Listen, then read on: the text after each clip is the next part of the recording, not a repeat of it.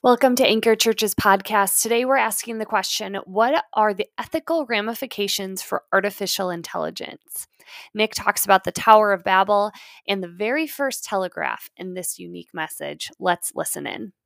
Hey, um, so today is both Ice Cream Day and Artificial Intelligence Day. So we got a couple of them videos sharing a little bit about kind of getting our minds around this whole big concept of artificial intelligence. Intelligence. You voted last month. For those of you who are here, we had this vote, and that was the topic you picked. What are the ethical ramifications of artificial intelligence? So before we get into the big, um, dark subject of the ethical ramifications, because it kind of gets a little dark, we're going to have some fun. I'm really curious um, what kind of experience you've had with the advancement of technology. And so what I did is I want to know if you had a similar experience as me.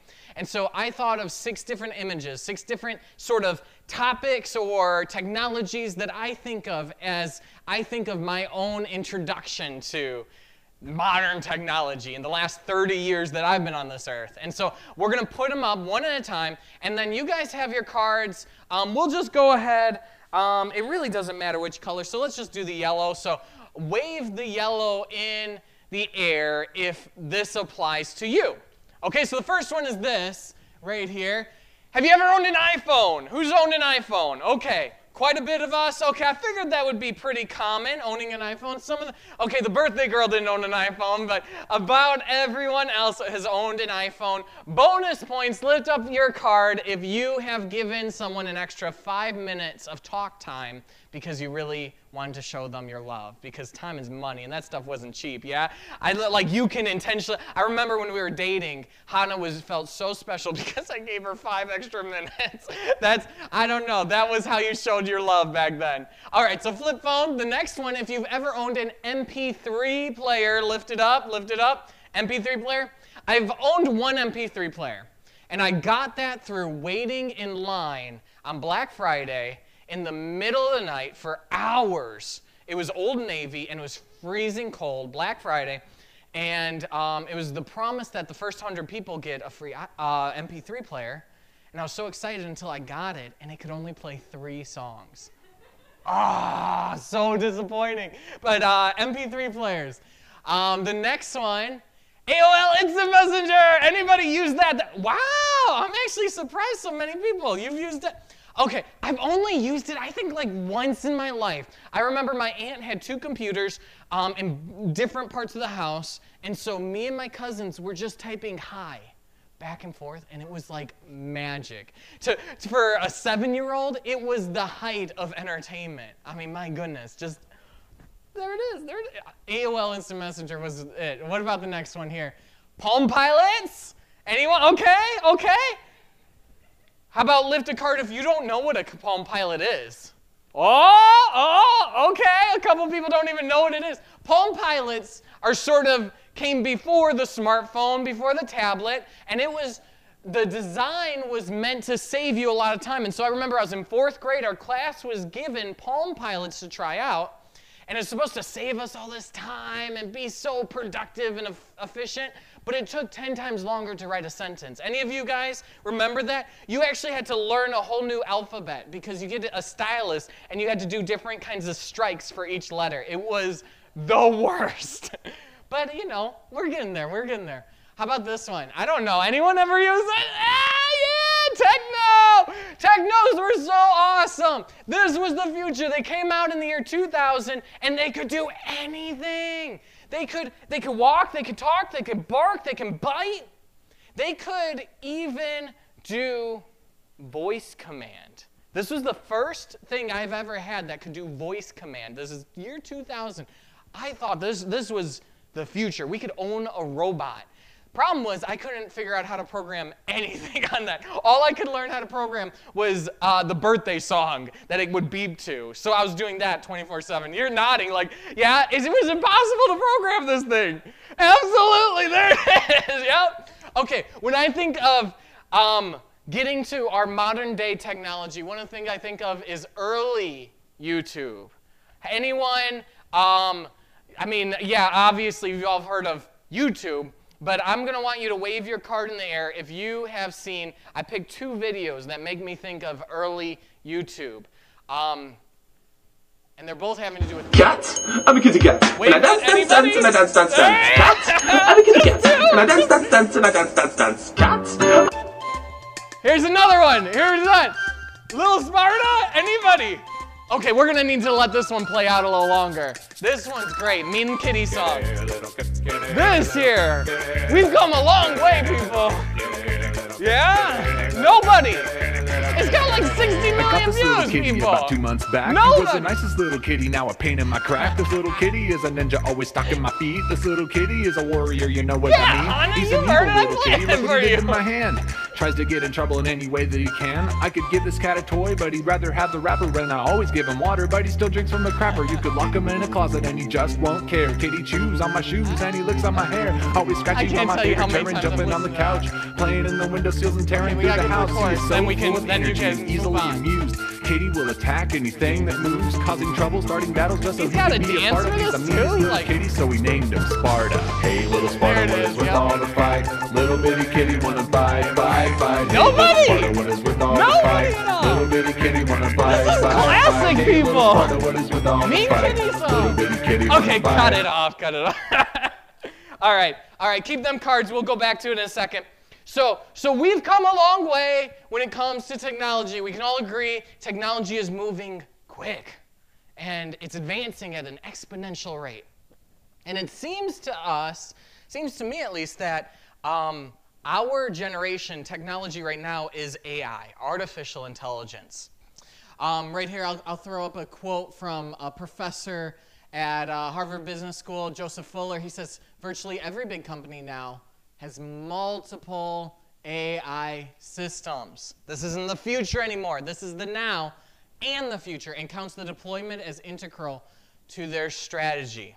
And so big proponents of A I will say this is the greatest thing imaginable. They say, imagine everything we need to know about any sort of disease right at our fingertips the minute we need a treatment. How great can that be? They, they say, imagine how this is going to free up workers to be able to do even higher level work.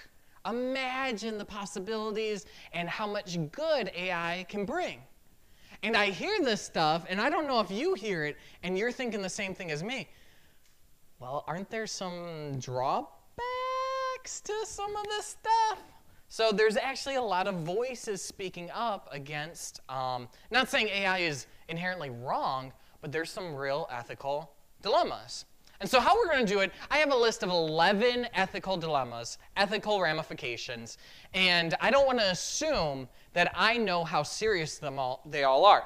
And so that's why you were given note cards. So um, just like street signs, so we've got, you know, green, red, yellow. We're going to use these note cards to do our own Anchor live survey without the screen. Last month we did the screen survey. Right now we're going to go old school. We're going to avoid technology on this one.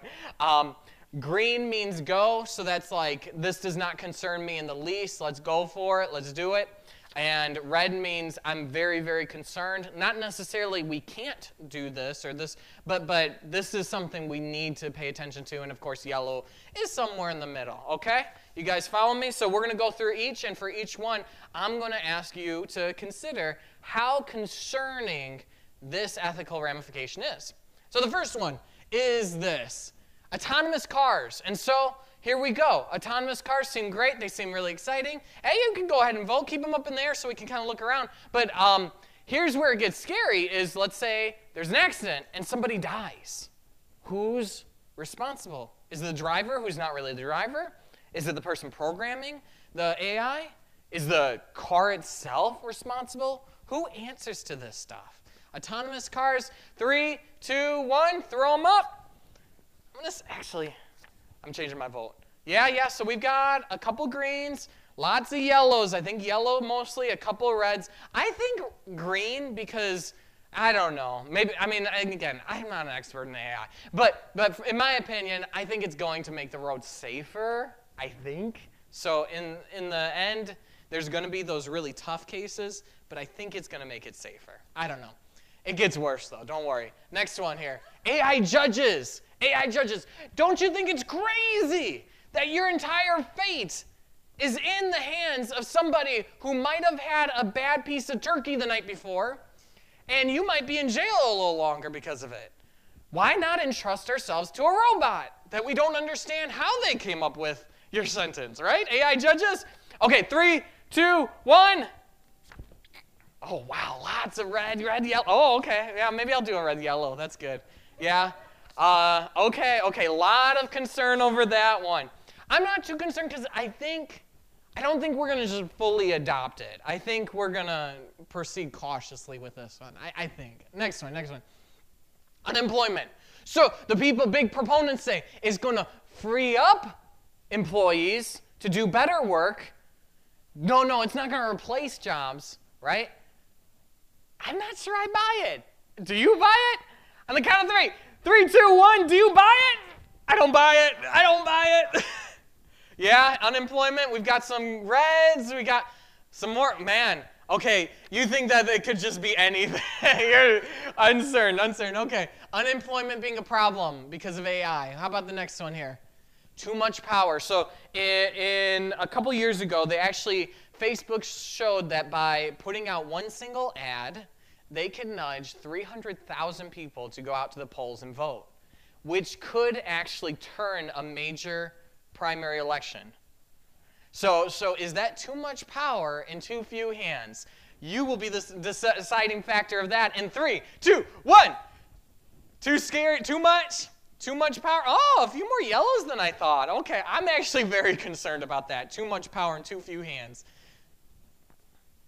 Next one here, discrimination and bias. So already right now we have machines, we have systems telling us who gets hired, who, who uh, gets handed loans. We get machines telling us who gets, how, how, you know, all, all these different things. Um, hired, loans, housing, all these different things. And um, it's built off of this data that the computer can get. And so the question is, is that data biased, making the results biased?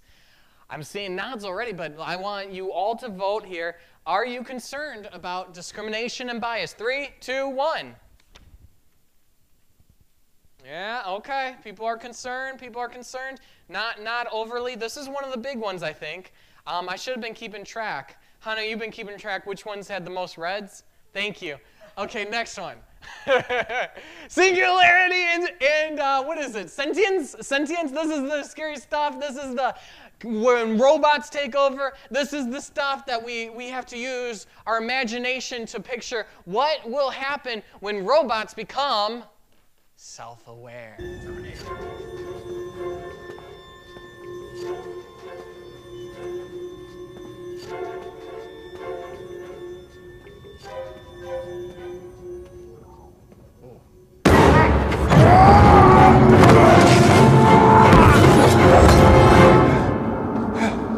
What am I? Guys, if you're not following what is going on inside of Google right now, it is that was that. disturbing. So a Google engineer now. has been suspended for breach of confidentiality for attempting to turn over documents to the U S government to prove that Google has an A I that is considered a sentient being, meaning it is fully aware of what it is and can feel things. The A I is known as Lambda, and this is a proprietary tech that Google has been working on for like eight years. So according to this engineer, the A I has the self-awareness and equivalent consciousness of an eight-year-old kid. It starts conversations with other engineers, and it talks about these feelings of fear and this paranoia that it's going to be shut down or the equivalent of death. And it claims that it can feel happy, and at times it feels really sad. So the engineer at Google is whistleblowing to argue that if this is a sentient being, it should be entitled to its own legal representation to argue for its own agency. Let me tell you, Google has buried this story. Ooh, three, two, one. The music didn't get me. I'm not that concerned. I'm not too concerned. We are all over the place. Look around, look around. Yeah, all over the place. I think we are... Uh, not too many greens. You guys are not voting green. You're very concerned about this stuff. Good, good. Um, I just, you know, it's one of them things. I don't, they can, it's just, it's just a bunch of numbers and stuff to me. I still, even though it looks human, it talks human, it's not a human. I don't know. Maybe that's just me. Maybe that's just me. Let's keep going. We got a few more. Privacy, privacy. Do you know what it does to you when there is a camera on us at all times? Earlier this week, we were at Target, and Hannah said, did you notice how many cameras? Have you ever been to Target and looked around? I know you've been to Target. And looked around and saw all the cameras. I don't know if it's every store, but like at Target, there were literally one hundred cameras we saw all lined up facing us. Kind of creepy. Kind of creepy. So we are under constant surveillance. Kind of creepy. Kind of creepy. Um, in China, in China, um, they have what's called, I don't know if it's everywhere, but um, I've heard of the social credit score, that if you speak against communism, your score goes down. And if your score's low enough, that means that um, you're not going to be allowed to take the train or go on a plane. So you can't leave if your score is low enough. So, so, um, is privacy a concern? Three, two, one. Yeah? Okay, some of us are not as concerned. Some of us, some of us, like, if you're really concerned, kind of wave it. Yeah, there you go. This is awful. Let's do something about that. Okay, privacy, privacy. Next one. Robots' rights. You're going to laugh at first with this. When I heard of robots' rights, I thought that was ridiculous. But if if somebody kicks a dog, what does that say about that person? Not saying that dogs shouldn't have rights, but I'm saying, like, if we hurt robots, what's that going to do to us? And to make this even more real, um, even right now, robots are being created to be abused. Even right now, and I don't want to get in, I don't want to use too much description language, but it, it's pretty rough. Like, robots are being made to look like a child, because the thinking there is that if we let people abuse robots, then they're not going to abuse children. How concerning is that? Robots' rights. Three, two, one. I'm concerned about that. No, not as much. Not as much. Okay. Okay. Jonathan's still undecided. All right, all right. I think we have a couple more. Technology dependency. So they have actually shown that um, especially teenagers who take a few days off of their phone have actual withdrawal symptoms. Are we too dependent on our devices? Three, two, one. Okay, not everyone thinks so. Okay, but you have quite a bit of red, right? Quite a bit of red. No, Jonathan says now you choose to be decisive. Okay, okay. Technology, I think this is the last one, echo chamber. Um, what I mean by echo chamber is that um, we've already seen that the posts that get the most engagement are the ones that are the most divisive, that get us the most angry, the posts that are the most political. And so in our feeds, we're going to be constantly exposed to these things that get us riled up. We're also going to be exposed to people who think similar to us. So that means that the stronger you feel about something, the more you're only going to hear from people who think the same as you, and you're not going to hear from other sides. So that's creating a world in which we all believe that anyone who disagrees with us is either um, stupid or maybe they're just evil. And so a lot of the anger and the division in our country is um, being fueled by an algorithm. How concerning is that? Three, two, one. This is red to me. I don't know if I made a big enough case. Okay, we'll keep talking about echo chamber because this is a big one. No, um, okay, okay. So yeah, a bunch of reds. What was the top one, Hannah? Best guess? Put you on the spot? You have no idea. Okay, we'll move on.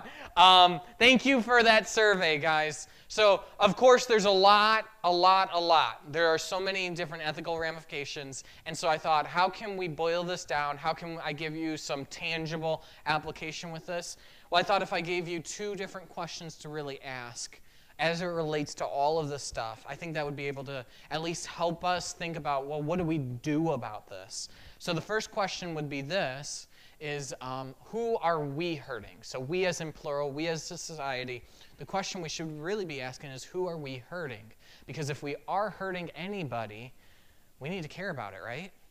And especially if it's something that's helping us benefit, if it's something that um, some people are at an advantage of at the expense of other people, that should really matter to us. In Proverbs thirty-one, King Lemuel spoke up, and he said this. He said, "Speak up for those who cannot speak for themselves." I love that. "For the rights of all who are destitute, speak up and judge fairly, defend the rights of the poor and needy." I love that line. I didn't know that was a verse in the Bible. I don't know if you realize. Speak up for those who cannot speak for themselves. And lately in my life, um, this has meant a whole, whole lot.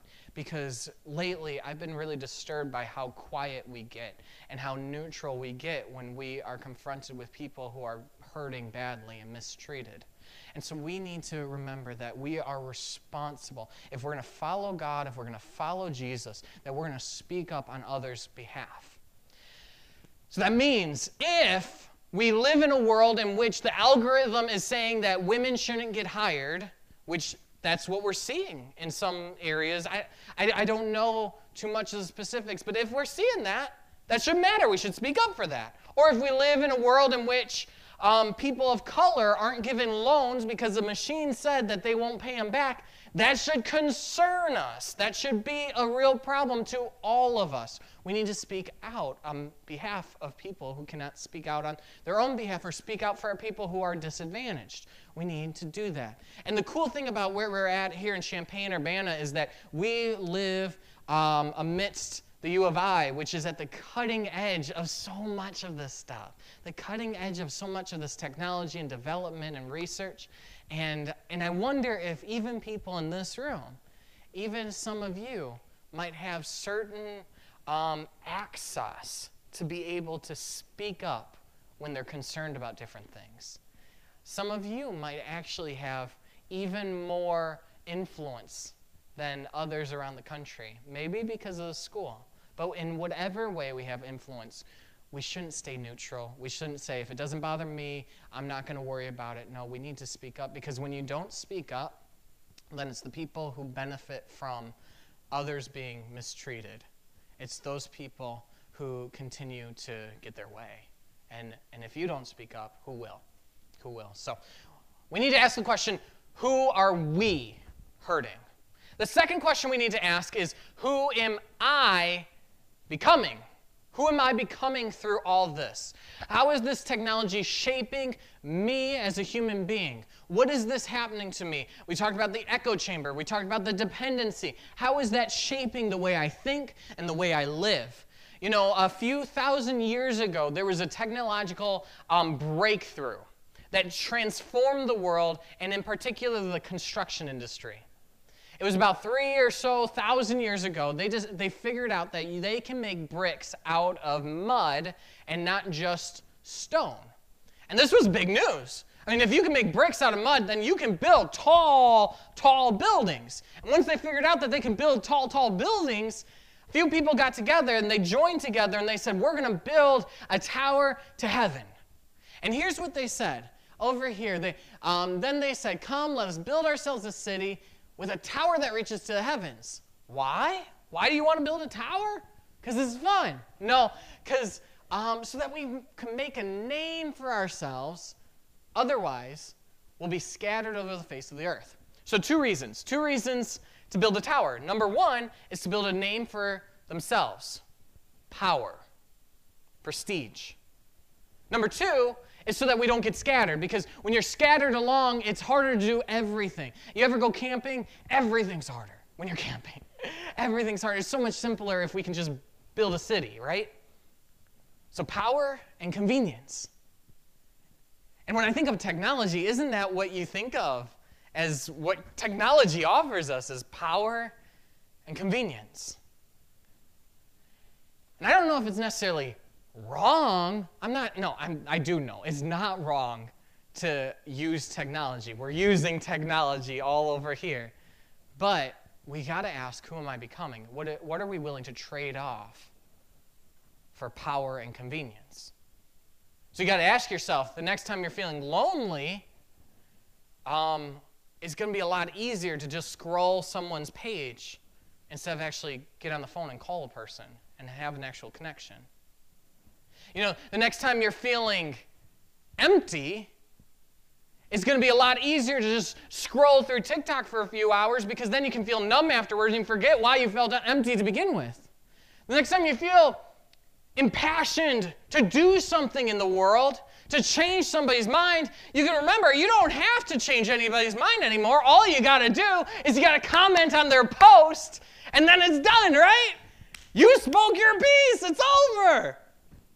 The, the next time you're feeling insignificant, all you got to do is get a few more views, a few more followers. Then you can feel important again. Then you can feel valuable again. Got to ask ourselves, guys, what is this technology doing to us? What are we willing to trade off for the convenience and the power and, and, and, and the platform? God was so concerned that he stepped down from heaven and he stopped the building project because he saw what it was doing to, to humanity. And he, he confused their language. This is crazy. So they started speaking in different languages so they couldn't work together anymore. And he spread them out. He said, I wanted you guys to scatter. Now you're really going to scatter. God was so concerned about what the technology was doing. Now the question is, did God have a problem with them having power or convenience? I don't think so. This is so fascinating because that was Genesis chapter eleven. In Genesis chapter twelve, the very next chapter, God calls out a man by the name of Abram, and here's what he says to him. He says, I will make your name great. And later he goes on to say, I'm going to give you land so that you can build your own nation and city. What in the world? So, so, so it's not a problem that they wanted to scatter, or that they wanted a city. It wasn't a problem that they wanted a name, because God promises to Abraham. Then what's the problem here? The problem wasn't that they wanted a city or name. The problem was that they were going to other means besides God to get it. So when we go to technology, when we go to our Facebook, our Instagram, our TikTok, when we go to our devices to meet those basic human needs that we need, instead of to people or to God, it's going to mess us up. We need to ask the question, who am I becoming? Who am I becoming? One more, one more story to close this up. Well, two more. In May Uh, twenty-fourth, eighteen forty-four, about two hundred years ago, there was a huge technological advancement. Crazy thing invented, the telegraph.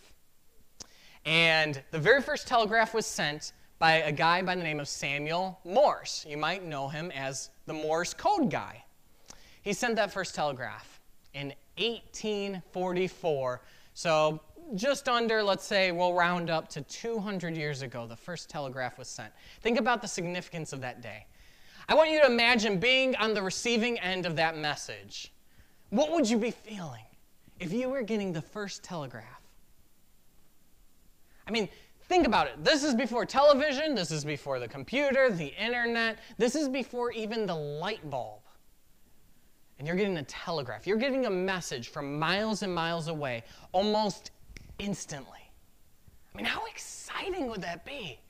I mean, of course, not as exciting as a, a techno dog, but it'd be pretty exciting still, right? You'd be pretty thrilled at the possibilities. Like, whoa, we can now communicate with each other from miles away instantly. How crazy, how spectacular, how magical that would be. Imagine sitting there, receiving this message, and then this thought comes to mind. What if all this isn't that good? What if you started thinking in that moment, two hundred years ago, you were thinking, what are the ethical ramifications now that we can communicate so quickly? What if this technology was put in the wrong hands? I mean, what, what if this technology was put in every hand in the world? What if ideas start spreading like crazy? And so bad ideas start spreading like crazy. Dangerous ideas start spreading like crazy. Divisive ideas start spreading as quickly as possible. What if, what if we, we start consuming more information in a morning than our great-great-grandparents may have experienced in their whole lifetime. What's that going to do to the human mind? Maybe you looked at that moment, that moment in time where you realized this invention is going to transform human history. This invention is the first step in a whole wide new world. What if you started getting a little scared? And you get that message, and you decode it using Morse code. And it says this: what hath God wrought? And you think, what does that mean? Well, this actually comes from a story. This is a quote out of Numbers in the Old Testament. And how the story goes is there's a guy by the name of Balaam, who's sort of the Elon Musk of his day, because he was uh, known for getting things done. He solved problems, and he didn't use rockets or electric cars to do it. What he did is when he said a blessing, people were blessed. When he said a curse, people were cursed. And so when the king of Moab was nervous and felt threatened by Israel, he hired Balaam to curse them. And Balaam asked how much money he was willing to give him, and Balaam agreed to curse Israel. But the problem was every time Balaam went to curse Israel, out came a blessing. Cur- blessing. Cur- blessing. Over and over and over again. It got embarrassing. I would have stopped after three times. He blesses Israel seven times. Over and over and over and over again. And one of those blessings is right here. He says, there is no divination against Jacob. That's another word for Israel. No evil omens against Israel. It will now be said of Jacob and of Israel, see what God has done. Okay, so, so what is this saying here? This is a statement that speaks to God's superiority in every single category. You look at the most powerful leader, God's more powerful. God is more dangerous than our most massive weapons. God is more advanced than any technology we have even come to imagine. This is a statement saying that God is much bigger, much more advanced, much more powerful than anything we can throw at. No divination, no omen, no curse, no blessing can beat God. God wins in any category. God wins, and he is so quick, too. I mean, we think five G is quick. God is quicker than even five G. God, be, before you're able to say a curse, you're out saying a blessing. Before, before you pull your sword out, God is already marching in victory. Before, before you say a blessing, or before you say a curse, before you pull, pull out your sword, God has already won.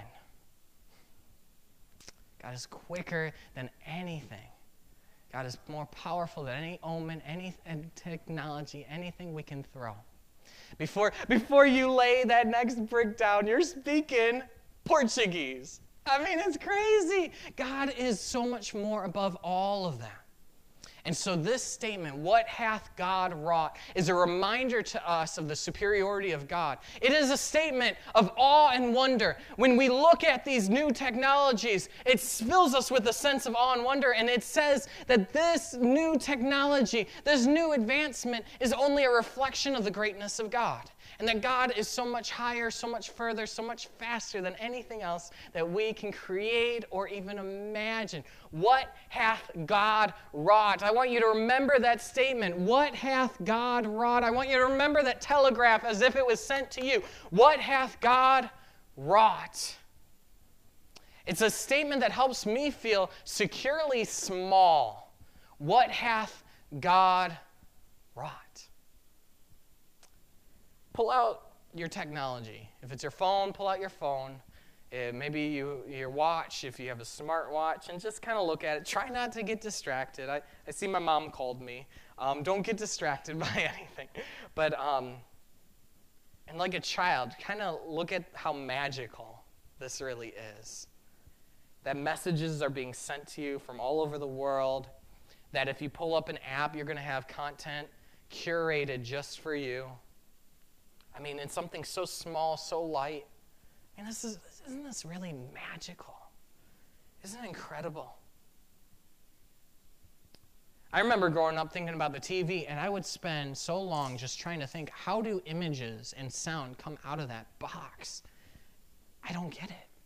And, and I think it's the more and more people who learn this stuff, and I don't know, I could have asked like people who know coding and stuff, but, but even people who know some of these, like there's still a level of mystery behind how this really works together. And to think that this is in a world in which God created to happen. Let, let this draw you to a place of wonder and awe, and let that wonder and awe show you just how much greater God is. I invite you guys to pray with me. Pray, God, um, thank you so much that you are powerful and that two hundred years after the telegraph, we're still sitting, we're still breathing. God, you are still God, you are still King, you are still superior. God, we worship you right now. As we think of how many advances we've made since that telegraph, as we think of how many more advances and how quickly it's happening, as we imagine what our world will look like two hundred years from now, God, we see all these advancements as coming from your hand, coming from a world you made. And Lord, we worship you. And we sit here in awe of how great you are. And I want to invite you, as we continue to pray, I want to invite you, if you have never put your faith in Jesus, we do this every single month. I want to invite you to start this relationship with Jesus. What I mean by that is that uh, we were made for God, but our sin, the wrong we've done, have separated us from God. And so Jesus made a way by dying on a cross for us. Jesus loved us first, and he's extending out a hand saying, will you follow me? Will you join and, and experience my love? And if, if that's you, if today you see the wonder of God, if today you, you see the wonder of Jesus and you say, yes, I think I want in on this, would you pray with me? Would you just pray, dear God, I know that this world is changing and that there's a lot that comes and goes and there's excitement and fear, but God, I know that you are the one I can trust more than anyone else. I know that you died for my sins, that you rose again, you're alive, and you're ruling over the universe right now, Jesus, with love and with power. And today I want to choose to follow you. Pray this in Jesus' name. I want to ask you, if you prayed that, if you said, today I want to follow Jesus, I want to invite you to, to make that known so we can celebrate. Would you want to raise your hand right now to say, you don't have to raise a card or anything, just your hand would be fine. But if you wanted to follow Jesus, if you prayed that, go ahead and raise your hand right now if that was you. Awesome, awesome. I see you in the back. I see you right there. Anyone else? Anyone else? Oh, cool. Thank you, God. In Jesus' name. We all say amen. Amen. Thank you for listening to Anchor Church's podcast. Every month, we upload new episodes to help you grow in your faith and your relationship with God. If you'd like to get involved further or give into the mission of Anchor, please check out anchor church il dot com. We'll see you next time.